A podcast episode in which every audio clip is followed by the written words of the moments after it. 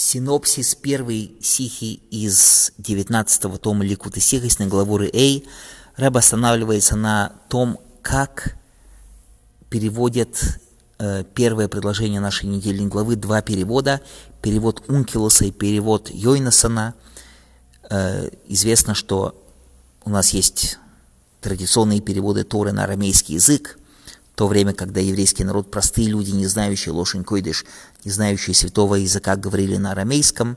И тогда Йойнасан сделал перевод Торы, и, Йон, и, и Йойнасан сделал перевод Торы в Иерусалиме, а Ункилос сделал перевод Торы в Вавилоне на арамейский язык.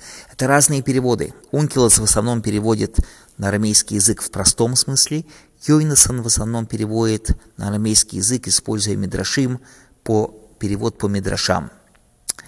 Так я даю перед вами сегодня благословление и проклятие. Йонасон переводит действительно в простом смысле, так как мы сказали бы по-русски. Я даю перед вами сегодня благословение и проклятие. Однако э, это переводит Ункилос, да, вавилонский перевод Ункилоса переводит в простом смысле. Я даю перед вами сегодня благословение и проклятие. А Йоинасон, Йонатан, перевод Иерусалимский, переводит в переносном смысле, в аллегорическом смысле, как говорит Медраш, я даю перед тобой сегодня благословление и замену благословления. Рэб останавливается на объяснении того, что ж такое замена благословления, объясняет следующее, что в простом смысле, конечно же, есть благословение и проклятие – но на самом деле на уровне внутренней Торы, на, уровне Мидрошем есть благословление и замена благословлений, что все, что исходит от Всевышнего, является чистым добром. Но есть чистое добро, которое выглядит как, благословление, а есть то добро, которое является подменой благословения, но, к сожалению, пока, как объясняет Алтеребе в Тане, оно выглядит не совсем как благословление, но на самом деле его источник это тоже внутреннее благословение. От Всевышнего исходит только добро, и эта идея утешений в наших авторах, которые в эти недельные главы, после 9 ава, что то, что было 9 ава, то, что было в трех авторах наказаний, это было, конечно же, то, что выглядит как, не дай Бог, неблагословление в этом мире, на самом деле приходят наши авторы и говорят, что Всевышний нам говорит, я вас утешаю, я Всевышний, я, я вас утешаю, дважды я, двойное утешение от сути самого Творца – и главное утешение Всевышнего это тогда, когда при приходе Машииха раскроется и будет видно, как абсолютно все, что было до сих пор, являлось чистым только благословлением, и как при приходе Машииха мы поймем, как все было только для еврейского народа, и почему, и как оно что было,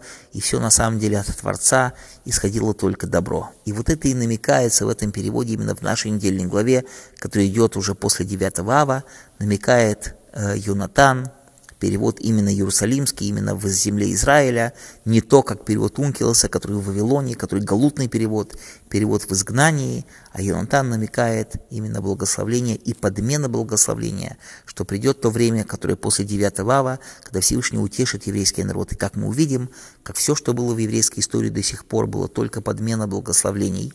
И более того, наша вера в это сейчас. И то, что до сих пор испытания, которые были, мы прошли с этой верой, что все, что идет, оно идет только от Всевышнего, оно само по себе, эта вера уже помогает раскрыть, чтобы мы воочию, по-настоящему, мясными глазами увидели, как от Всевышнего исходит только добро, и на мясном, на простом физическом уровне, то, как видеть наши глаза, тоже только добро, и как уже сейчас, последние секунды, этого изгнания будет только добро от Творца, и уже, конечно, при приходе Машииха мы удостоимся понять и увидеть, как все, что было, исходило только от Творца для еврейского народа и для моментального прихода Машииха на самом высоком уровне, который только может быть. Дай Бог, чтобы мы удостоились уже увидеть это моментально сейчас. И до будущих встреч, дорогие друзья.